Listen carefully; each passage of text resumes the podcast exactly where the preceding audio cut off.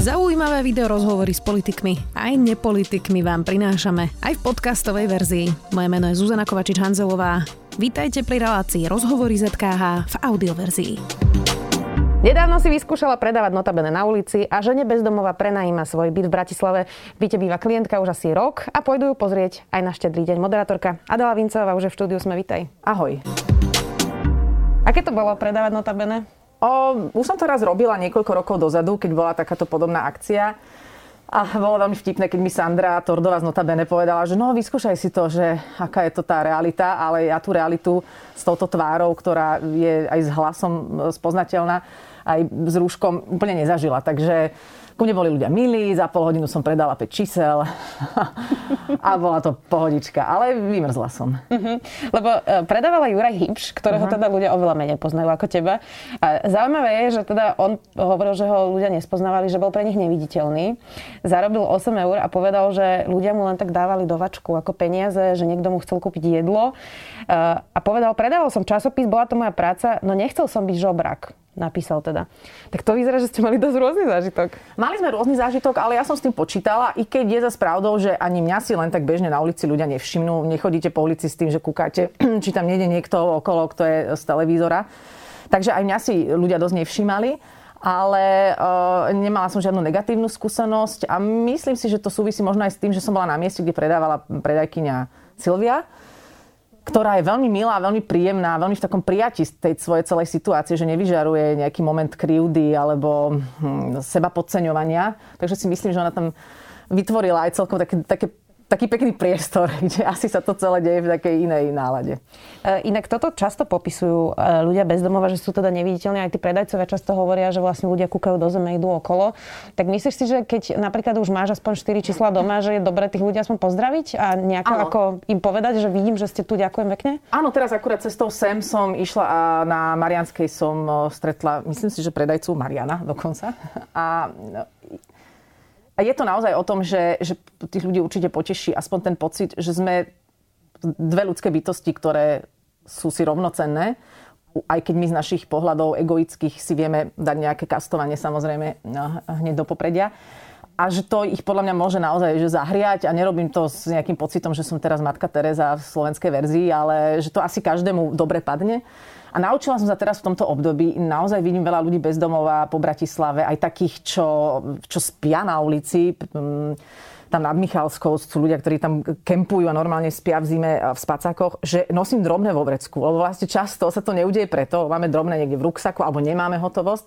Takže sa učím normálne vedome odchádzať z domu s tým, že mám nejaké drobné vo vrecku. Uh-huh. Inak ja mám kamarátov, ktorí kúpia niekedy čaj tomu predajcovi, no to bene, že aby sa zohrial, to je tiež asi dobrý tip, že myslím na vás, e, nech ano. sa páči. Um, ako si sa vôbec dostala k tejto téme?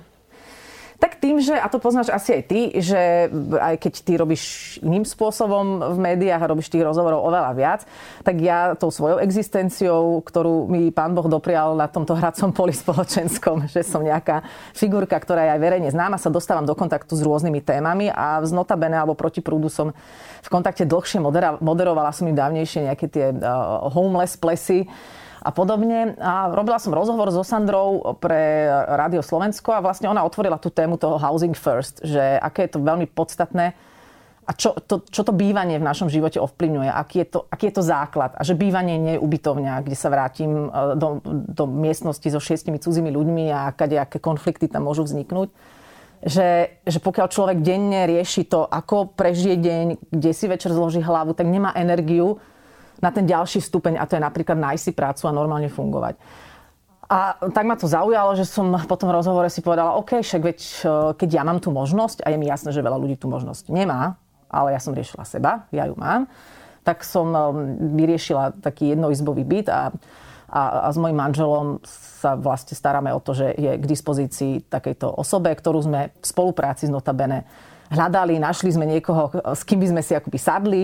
Výborné je, že tam je stále k dispozícii a v spolupráci aj sociálna pracovníčka. Čiže to nie je len také, že tu je byt a už, už sa rieš, ale tí sociálni pracovníci pomáhajú tomu nábehu na normálny život. Uh-huh. A koľko trval ten proces, kým si sa rozhodla, že dáš teda byt do prenajmu? Mala si tam nejaké také, že chvíľku to trvalo, kým si sa s tým nejako zžila? Alebo rôzne majú ľudia strachy? Ja som taký hurá systém v tomto, že potom rozhovor, jak sme vyšli von z rozhlasu, ešte sme s Osandrou chvíľu kráčali, hovorím, idem do toho.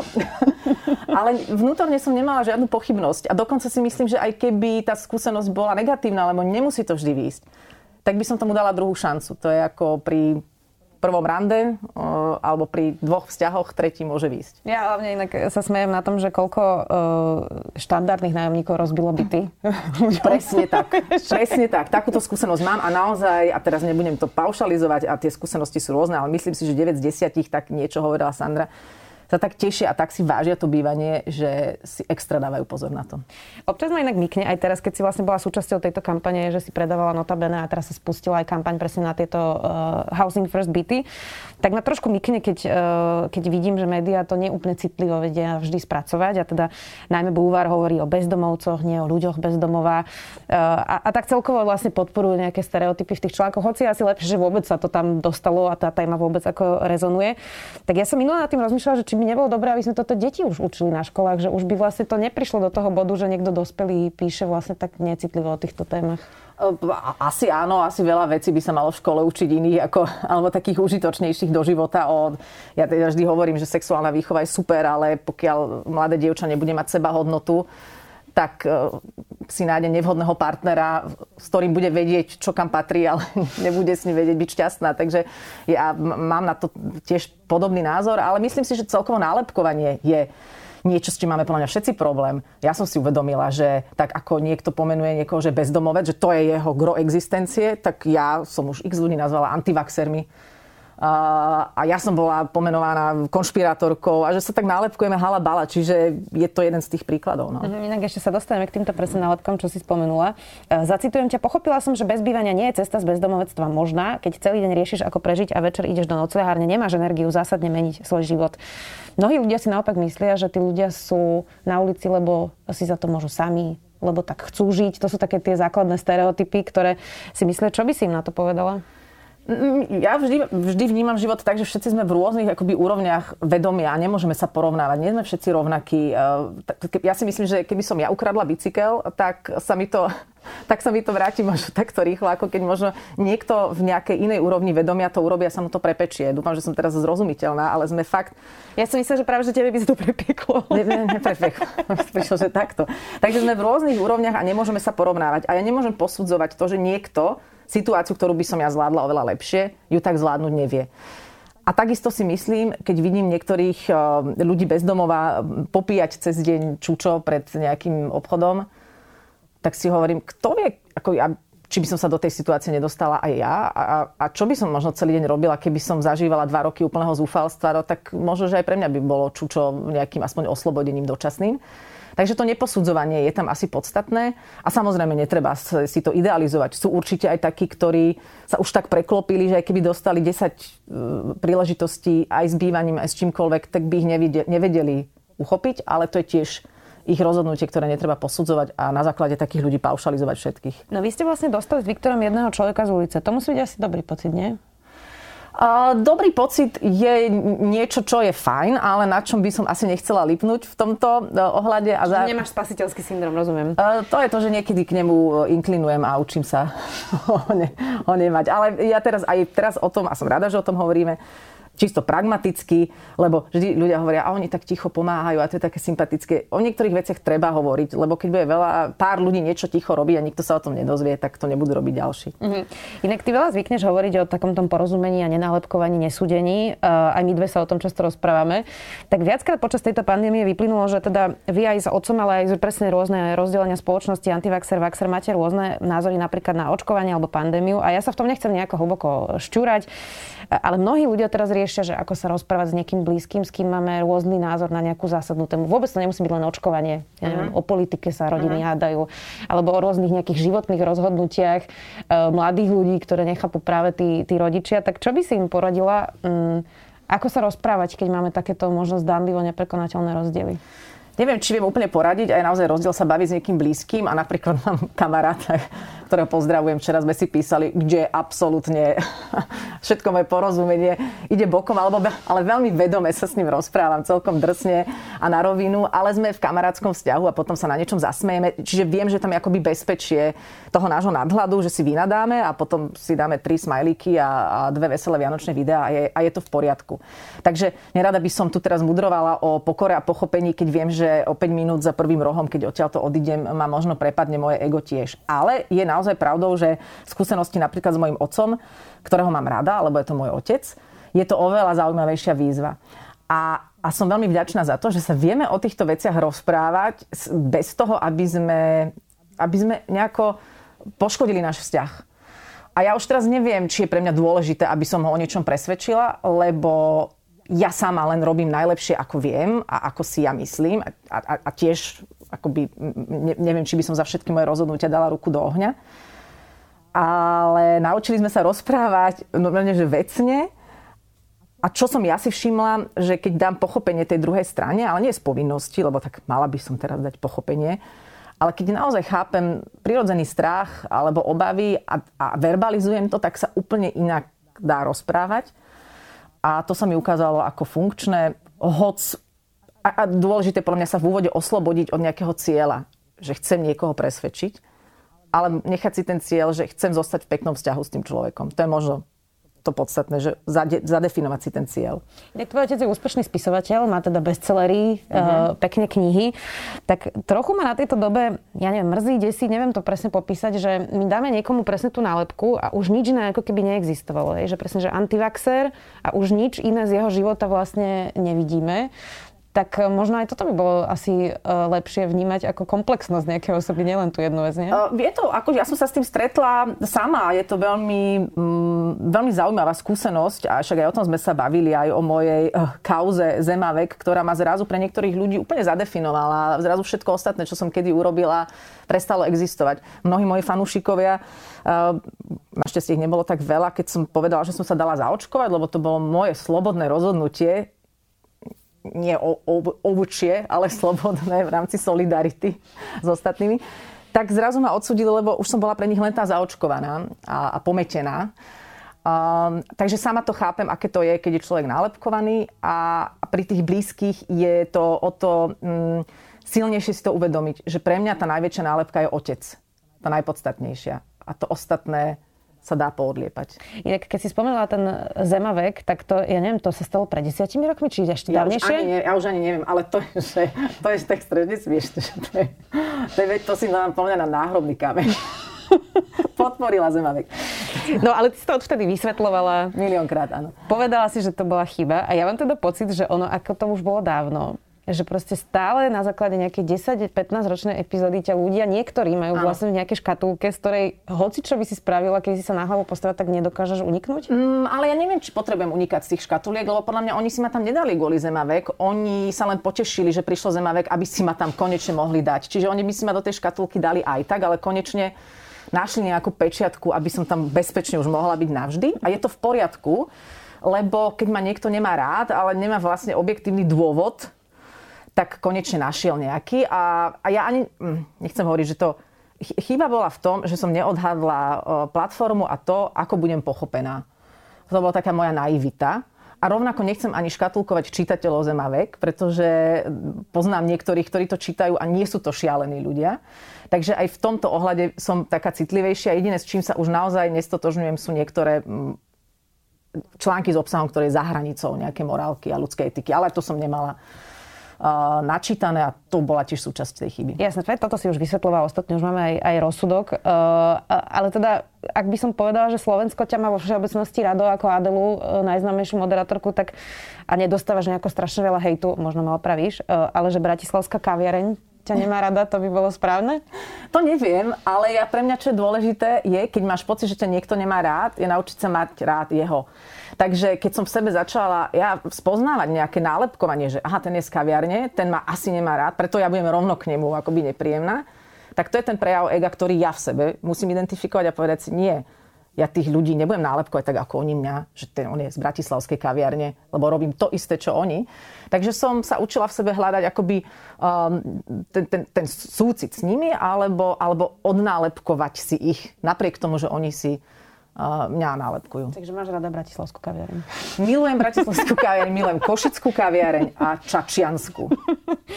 Inak ja som sa mm, snažila vždy pri situáciách, ktoré sú presne takéto, že e, napäté, e, zachovať teda pokoj, lebo som zistila, že vlastne keď ten človek sa nemá s kým pohádať, e, tak sa, to ne, tak sa háda sám so sebou vlastne. Uh-huh. No ale musím povedať, že pri takých tých situáciách, že niekto parkuje na vozičkároch alebo uh-huh. uh, na chodníku alebo už akékoľvek situácie s rúškami a, a presne s týmito vakcínami, tak um, ja to síce dokážem, ale stojí ma to strašne veľa energie uh-huh. a je to mhm. veľmi stresujúce pre mňa. Uh-huh. Ty to tiež tak ešte máva, že programovo si povieš, že teraz zachovám pokoj, lebo je toto najrozumnejšie, ale vo vnútri ťa to vlastne ako dosť rozhodí? No ono podstatne je práve ten vnútorný pokoj. Čiže nech čokoľvek urobíš, že navonok budeš pôsobiť, ako si veľmi pokojná, ale vnútri nie si, tak je to vlastne jedno, lebo ten efekt sa deje na základe toho vnútorného stavu to je, to je to podstatné, čo ja som si všimla dokonca, a to už možno bude teraz znieť tak nejak zvláštne spirituálne, ale keď aj píšem nejaký článok alebo nejaký status na Instagram, a cítim pritom nejaký hnev alebo nejakú nevysporiadanosť, tak to nezavesím, lebo viem, že to rozošlem s tým a že taká bude reakcia.